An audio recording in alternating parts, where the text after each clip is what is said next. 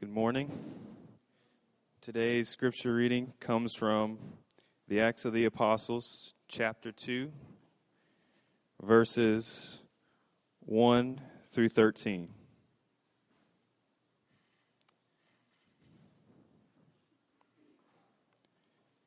And God's word reads as follows When the day of Pentecost arrived, they were all together in one place. And suddenly there came from heaven a sound like a mighty rushing wind, and it filled the entire house where they were sitting. And divided tongues as of fire appeared to them and rested on each of them, each one of them. And they were all filled with the Holy Spirit and began to speak in other tongues as the Spirit gave them utterance. Now there were dwelling in Jerusalem Jews, devout men from every nation under heaven. And at this sound the multitude came together and they were bewildered, because each one was hearing them speak in his own language. And they were amazed and astonished, saying, Are not all these who are speaking Galileans? And how is it that we hear each of us in his own native language? Parthians and Medes and Elamites, and residents of Mesopotamia, Judea, Cappadocia, Pontus, Asia, Phrygia, Pamphylia, Egypt, and the parts of Libya belonging to Cyrene, and visitors of Rome, both Jews and proselytes, Cretans and Arabians. We hear them telling in our own language, in our own tongues, the mighty works of God. And all were amazed and perplexed, saying to one another, What does this mean? But others mocked, saying, They are filled with new wine. Amen.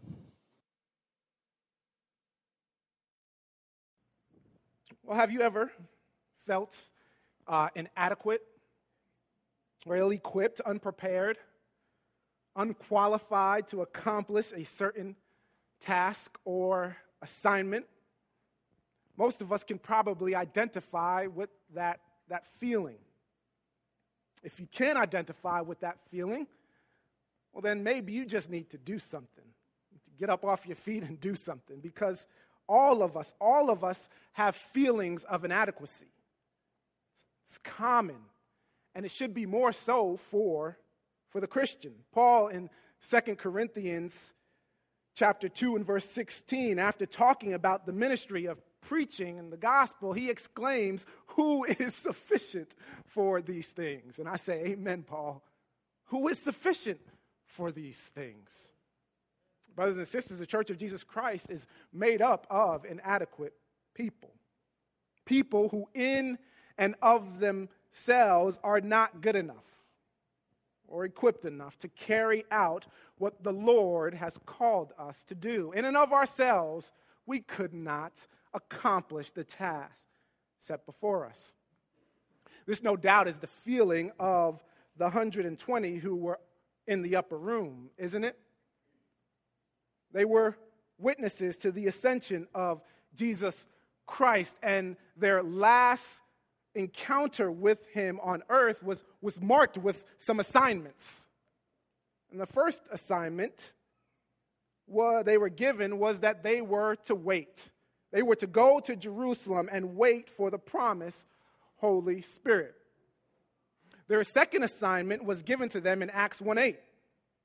These fishermen, these common, ordinary men and women from Galilee, were tasked with taking the witness or being witnesses of Jesus Christ to the world. They were to go to the world and be witnesses for Jesus. They were to proclaim that Jesus was the long prophesied Messiah and instead of leading a military campaign and overthrowing the Roman government, this Jesus died a criminal's death, put to open shame on a Roman cross. Buried. He was buried and rose again three days later, appeared to them, and then ascended into heaven. This is the message that they were supposed to proclaim to all the world. First, to those who crucified Jesus, and then on to the world. If you think sharing this message is hard for us today. Can you imagine how difficult and how significant a task this would have been for the disciples? You want to talk about inadequate and un, unqualified, ill equipped to accomplish this, this large and this awesome task that they were given. But despite all that, here they are in the upper room, devoting themselves to prayer, waiting for the Holy Spirit, just as God had commanded them to do. You know, following God's commands doesn't mean that you are not going to have doubts and fears and anxieties. It, it does not mean you will be free from feelings of inadequacy. I mean, listen, we are sinful people, sinful human beings with fallen, fickle emotions. But that doesn't mean that we disobey the commands of God. 120, despite, despite their feelings of inadequacy, their, their, their fear, they obeyed the command of God and went to Jerusalem and waited for the Holy Spirit. Our text this morning tells us that the day of Pentecost had arrived. And now, now many of us may be familiar with the term Pentecost. Some of you, some of you grew up in Pentecostal churches. And so for you, this term, this term is very familiar to you for those churches get their name from this text that we study this morning. Pentecost, Pentecost means 50th, and, and the day of Pentecost marked the 50th day after Passover. There would be a celebration known by various names throughout Israel's history, perhaps the most common name being the Festival of Weeks, where the the, the, uh, the, the Jews celebrated the, the harvest that was to come. You see, it's important that we get this context before fully jumping into the text because there, there may be some confusion regarding Pentecost. You see, while the day of Pentecost was a day celebrated numerous times in, in Israel's history, the events that happened at this day of Pentecost, this day that the, the events that we read about in Acts chapter 2 are unique. Pentecost may have been celebrated several times, but we must note and understand that what we read about here in Acts is a one time, unrepeatable event. You see, I believe that that is where the Pentecostals go wrong.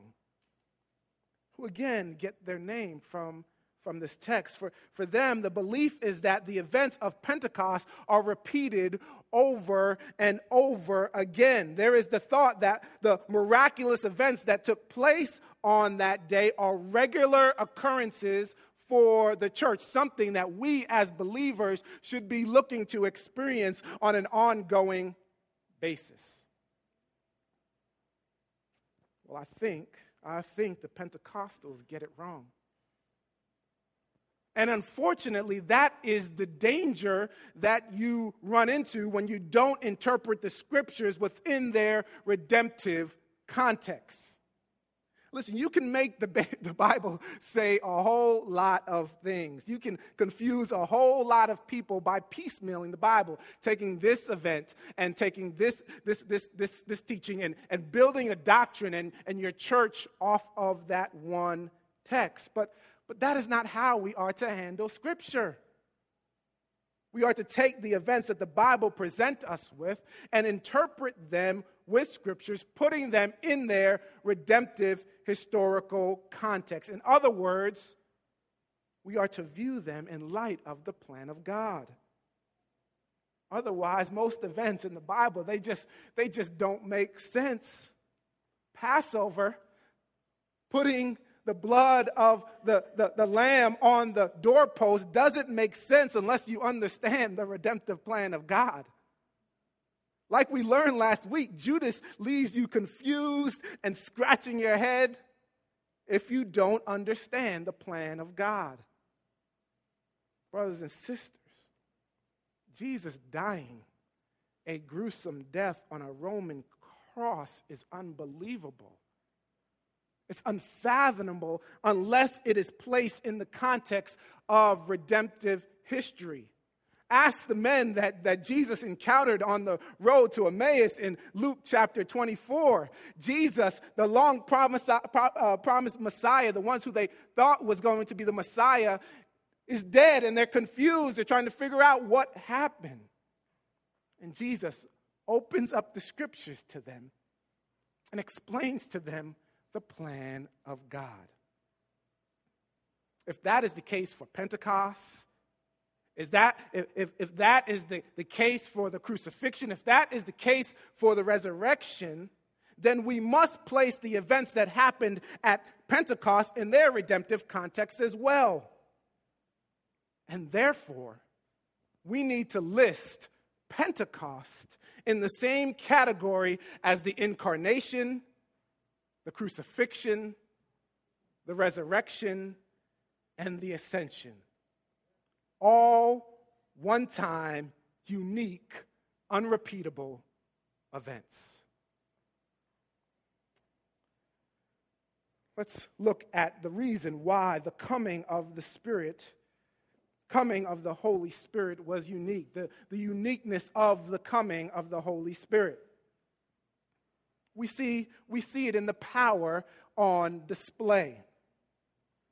The, the 120 are in the upper room and they are praying, waiting for the Holy Spirit. When, when suddenly we read in verse 2 there came from heaven the sound like a mighty rushing wind, and it filled the entire house where they were sitting.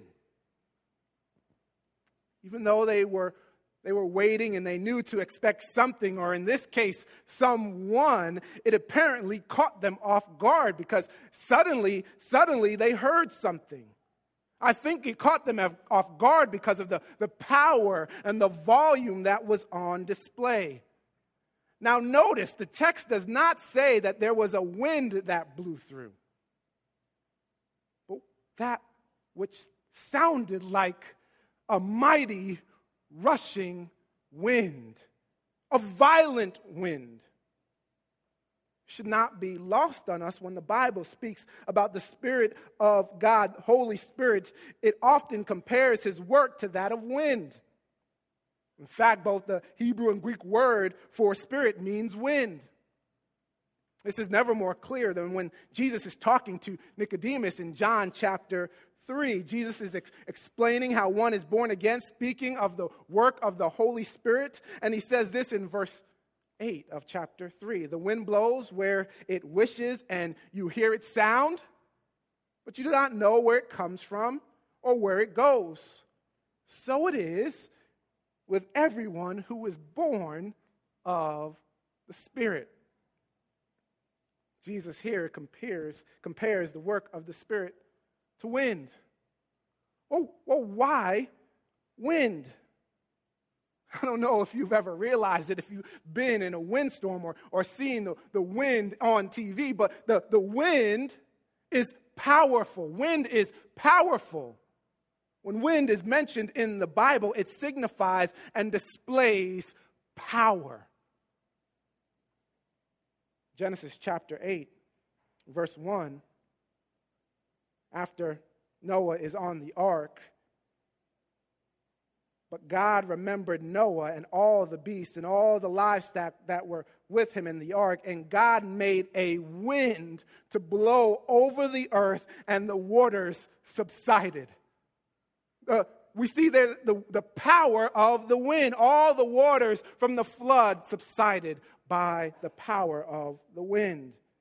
Jeremiah 51 and 16, when Jeremiah is, is talking about the power of God, he says this When he utters his voice, there is a tumult of waters in the heavens, and he makes the mist rise from the ends of the earth. He makes lightning for the rain, and he brings forth the wind from his storehouses. We see the, the powerful working of the wind in Jonah, did we not? When Jonah was on the sea, we saw the wind rise up and we saw the, the power of God displayed.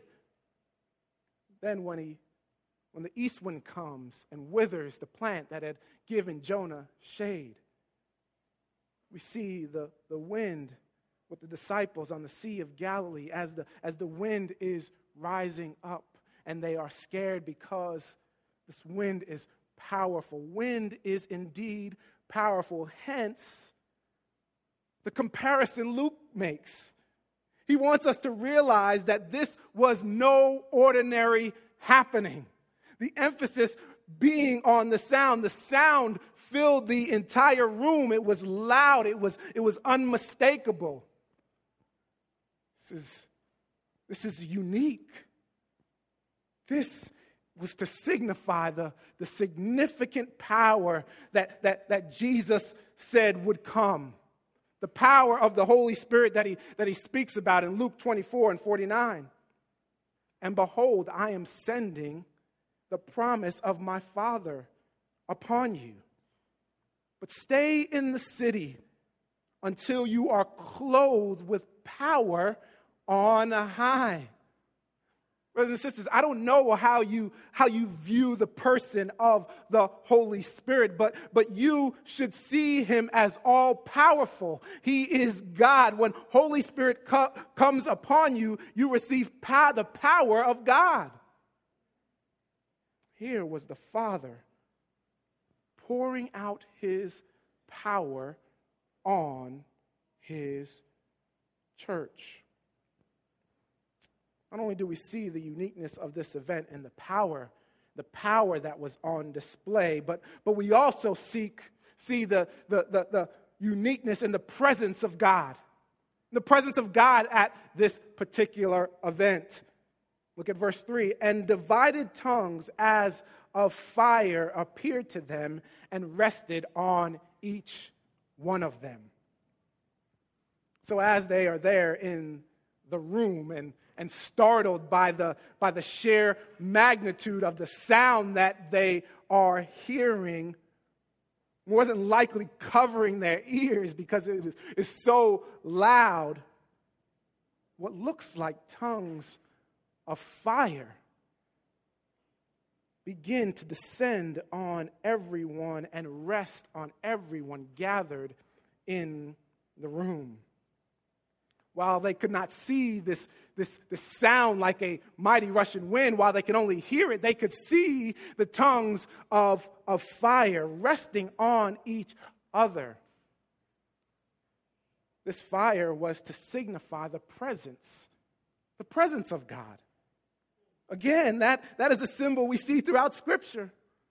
We, we see the fire representing God's presence with Moses, don't we? with Moses and the burning bush. We see this at Mount Sinai in Exodus 19 and 18 when, when God was giving his law. Now, Mount Sinai was wrapped in smoke because the Lord had descended on it in fire. It was clear. It was clear to those present in that upper room as the tongues of, or what appeared like tongues of fire descended on each of the believers, they, they realized eh, that this, that what was being represented is, is, is the presence of God.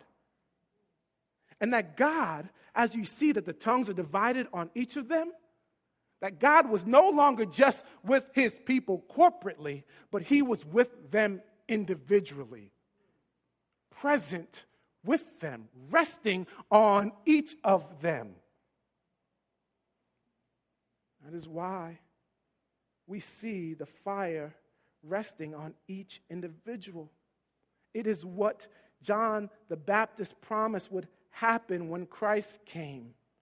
John says in Matthew 3:11, "I baptize you with water for repentance, but he who is coming after me is mightier than I, whose sandals I am not worthy to carry. He will baptize you with the Holy Spirit and fire.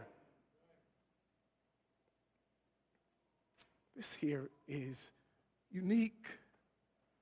we see the uniqueness of the power of God that was on display, the visible presence of God, but we also see the uniqueness of this event because on that day, a miracle took place.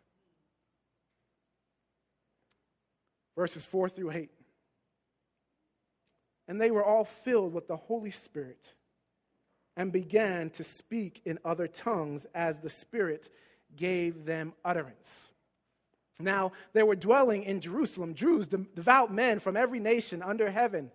And at this sound, the multitude came together and they were bewildered because each one was hearing them speak in his own language. And they were amazed and astonished, saying, Are not all these those who are speaking Galileans?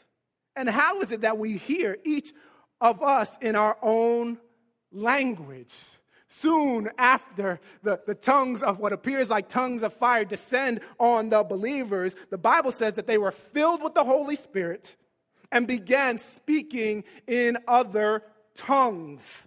Not other tongue, uh, not another tongue, but other tongues, plural, as the Spirit gave them the ability to do. Now, some have understood tongues to be an ecstatic heavenly language, unintelligible, that is between the speaker and God, unintelligible to the common ear. And in order for others who are in the presence of the speaker to understand them, there needs to be an interpreter.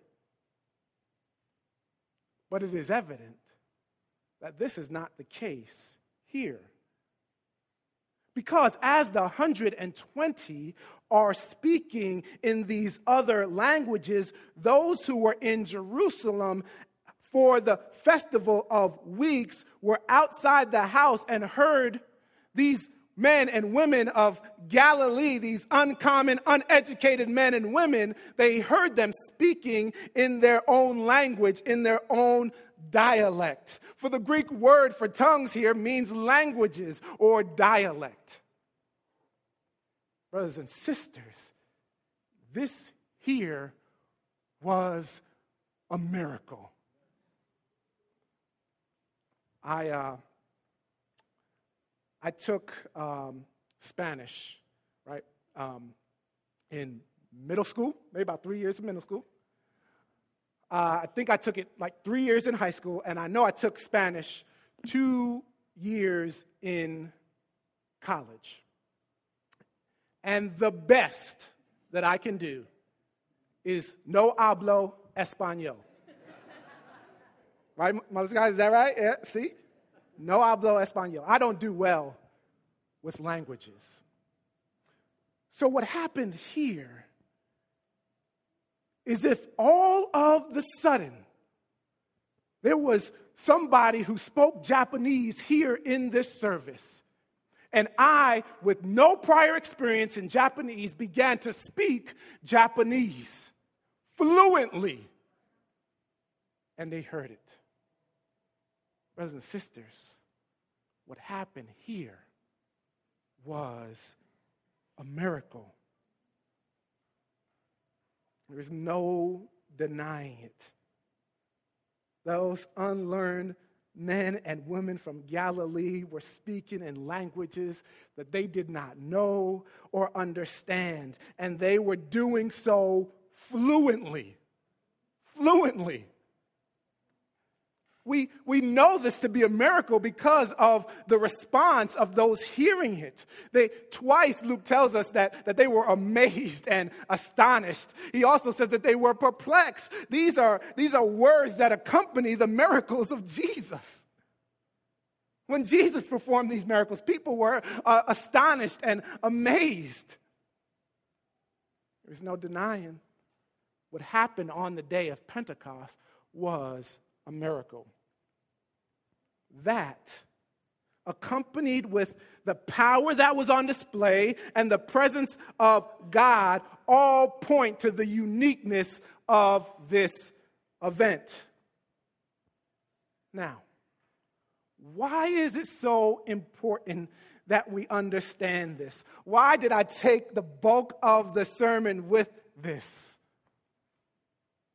Because we need to understand that the baptism of the Spirit, as Jesus says in Acts 1 5, is something that all believers receive at conversion. Pentecostals, and I don't want to just pick on Pentecostals, but there are others that believe this as well. Believe and would have people believe that the baptism of the Spirit is something that you receive after conversion. That it is a second experience that comes, and it's evidenced by the speaking in tongues. They use this text to convince people who have trusted Christ that they are missing out on something. That there's this extra power that, that they have not yet obtained because they have not evidenced the baptism of the Holy Spirit by speaking in tongues. Let me be very, very clear. All those who have turned from sin and trusted in Jesus Christ have been baptized with the Holy Spirit. You're not missing anything. You can't trust Christ unless you have been baptized with the Spirit of God. 1 Corinthians 12, 13, for in one spirit we were all baptized into one body, Jews or Greeks, slaves or free, all were made to drink of one spirit. When, God sends to us the, the person of Holy Spirit, He does not take Him away. He pours His Spirit into our hearts, enabling us to cry, Abba, Father. Brothers and sisters, the events at Pentecost were unique. I can't say it enough. Nowhere else in Scripture do we see the events of this day repeated like that. Nowhere else do we see people speaking in other languages and no interpreter needing to be there for people to understand. Yes, yes, Holy Spirit powerfully changes our heart of stone into a heart of flesh. But I don't know about you. But when He did that to me, I did not hear what sounded like that of a mighty rushing wind. Did you? I have seen people turn from their sin and trust Christ, genuinely converted. And I know unless I blinked and missed it, I did not see what looked like or appeared to be fire descend upon them. Brothers and sisters, Pentecostals and those who believe this don't see it either. There is no doubt that a miracle happened that day. And contrary to popular belief, miracles are not as common as we think they are. If they were, they would not be miraculous. In order to understand what, what happened on that day, in order to understand Pentecost rightly, we need to put it in line with the other events. The disciples saw and heard the crucifixion. They saw our risen Lord and heard his voice. They saw and heard him ascend into heaven, and they saw and heard him send forth his spirit into the world. All one time, unique events. Now that we have had an opportunity to see the uniqueness of the coming of the Spirit, let's look at the reason for the coming of the Spirit. The reason for the coming of the Spirit. We once again must return to God's redemptive historical plan and understand that, that God had a plan to unite His church. God has worked throughout history to redeem a people for his own glory, for his own possession. The events at Pentecost once again point us to that grand plan that he had. To rightly see it, we need to return to Genesis chapter 11. Genesis 11 is where we hear the account of the Tower of Babel, right?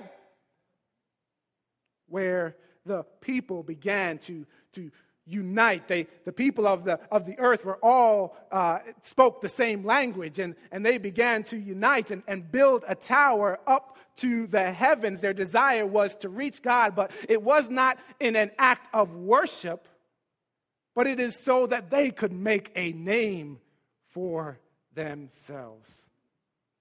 God seeing the intentions of their heart and, and the wickedness that, that, that enveloped their heart, this, this prideful arrogance to, to seek to reach God by their own doing, to make a name for themselves. God sees it and he says, I am going to confuse their language and scatter them across the earth.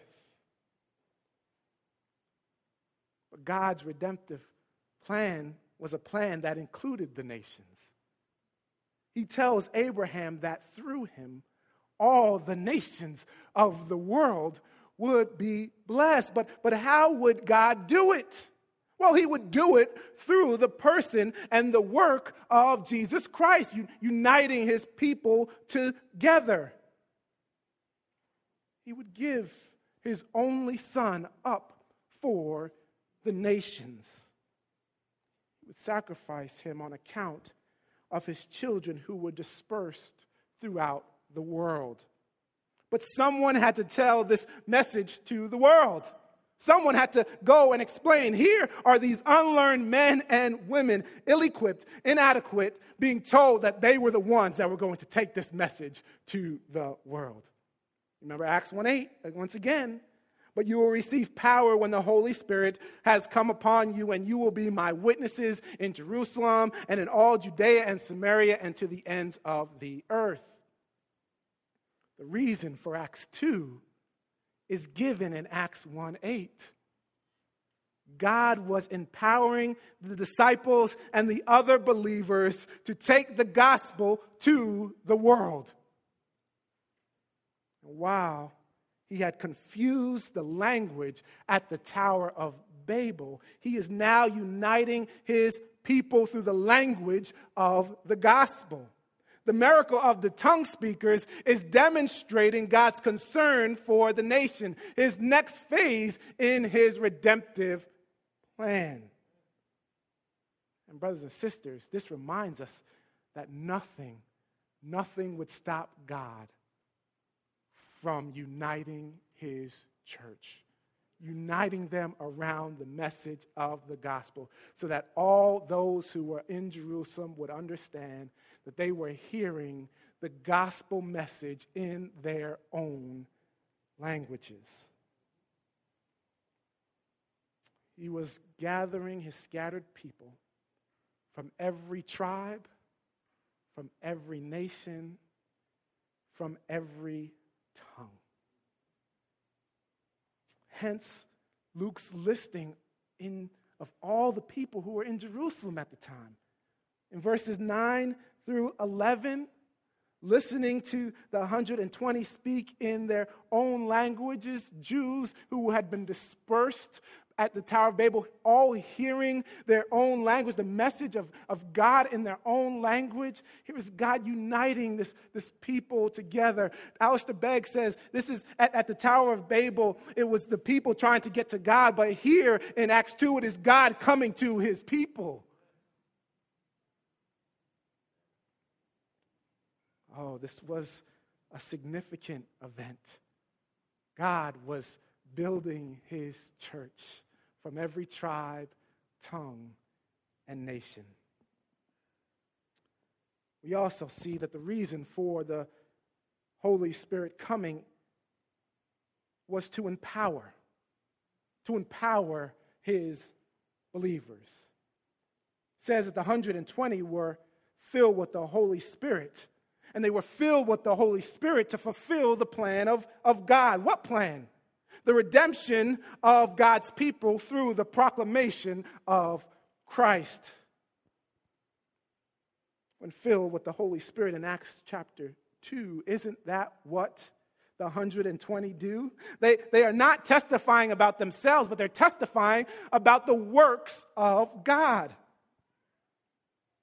Which brings us to the term filled with the Holy Spirit that we find in verse 4.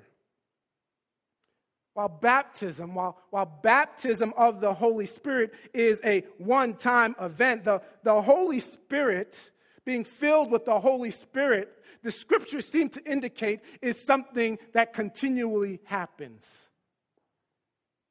We see this in Ephesians 5:18 where Paul says, "And do not get drunk with the with wine, but for that is debauchery, but be filled with the Spirit." The, the exhortation here is to not be completely taken up with wine, but to be taken up with the Spirit. And, and notice what it is for. Ephesians 5 and 19 goes on to say it's for godly community living, addressing one another in psalms and in, and in hymns and in spiritual songs, singing and making melody to the Lord with your, with your heart, giving thanks always for everything to God the Father in the name of our Lord Jesus Christ, submitting to one another out of reverence for Christ. Here is the reason why we are to be filled with, with the Spirit in order so that we could live godly lives in godly community. This is Paul's point in, in Ephesians 5:18. But there are other reasons for the filling of the Holy Spirit to combat the works of the flesh. Galatians 5 16, where we are admonished, we are exhorted to, to walk in the Spirit but also,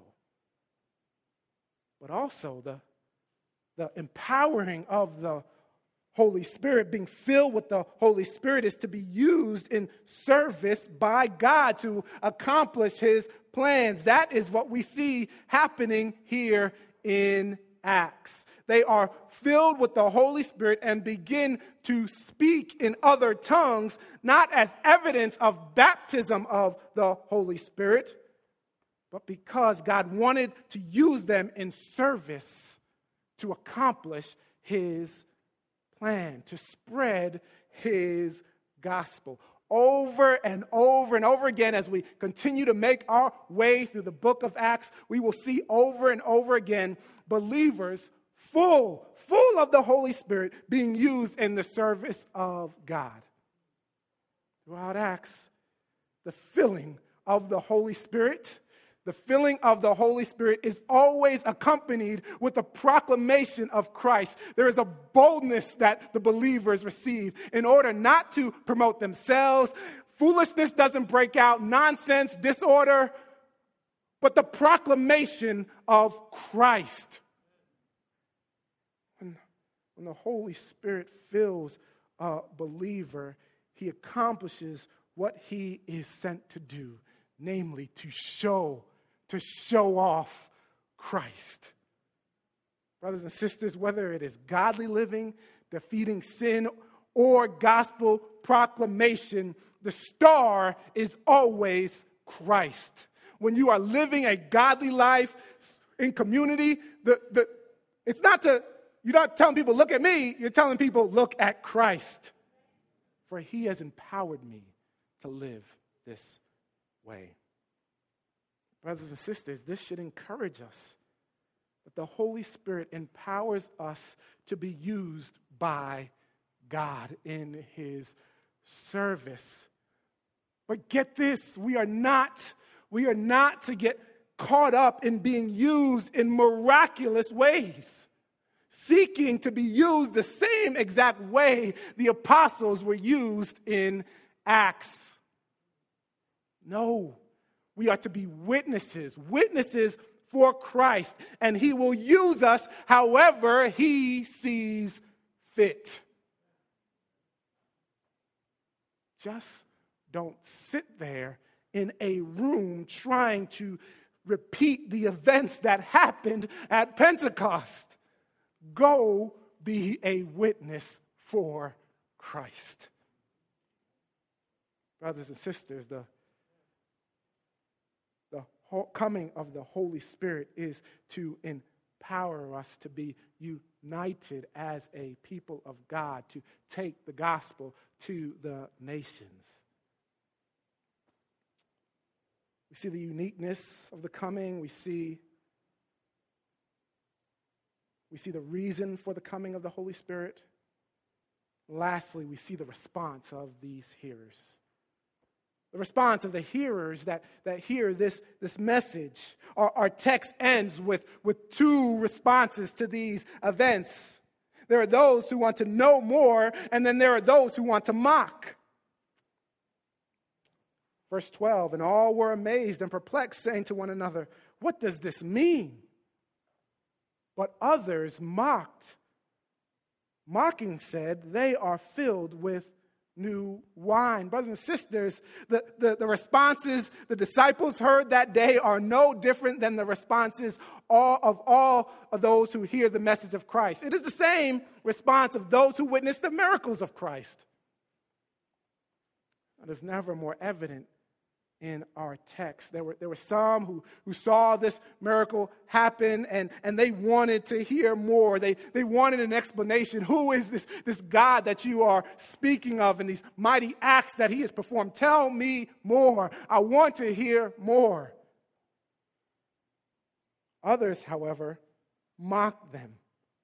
Mocked them, saying they, they must have had too much to drink up there in that upper room. They witnessed a move of God, and all they could do is make jokes. Brothers and sisters, people have said it all the time, and I'm, I'm, I'm reminded of it again when I read this text here. You know, there are people that, that say, well, I would believe in God if He would perform a miracle in my sight. And, brothers and sisters, that's not true. That is not true.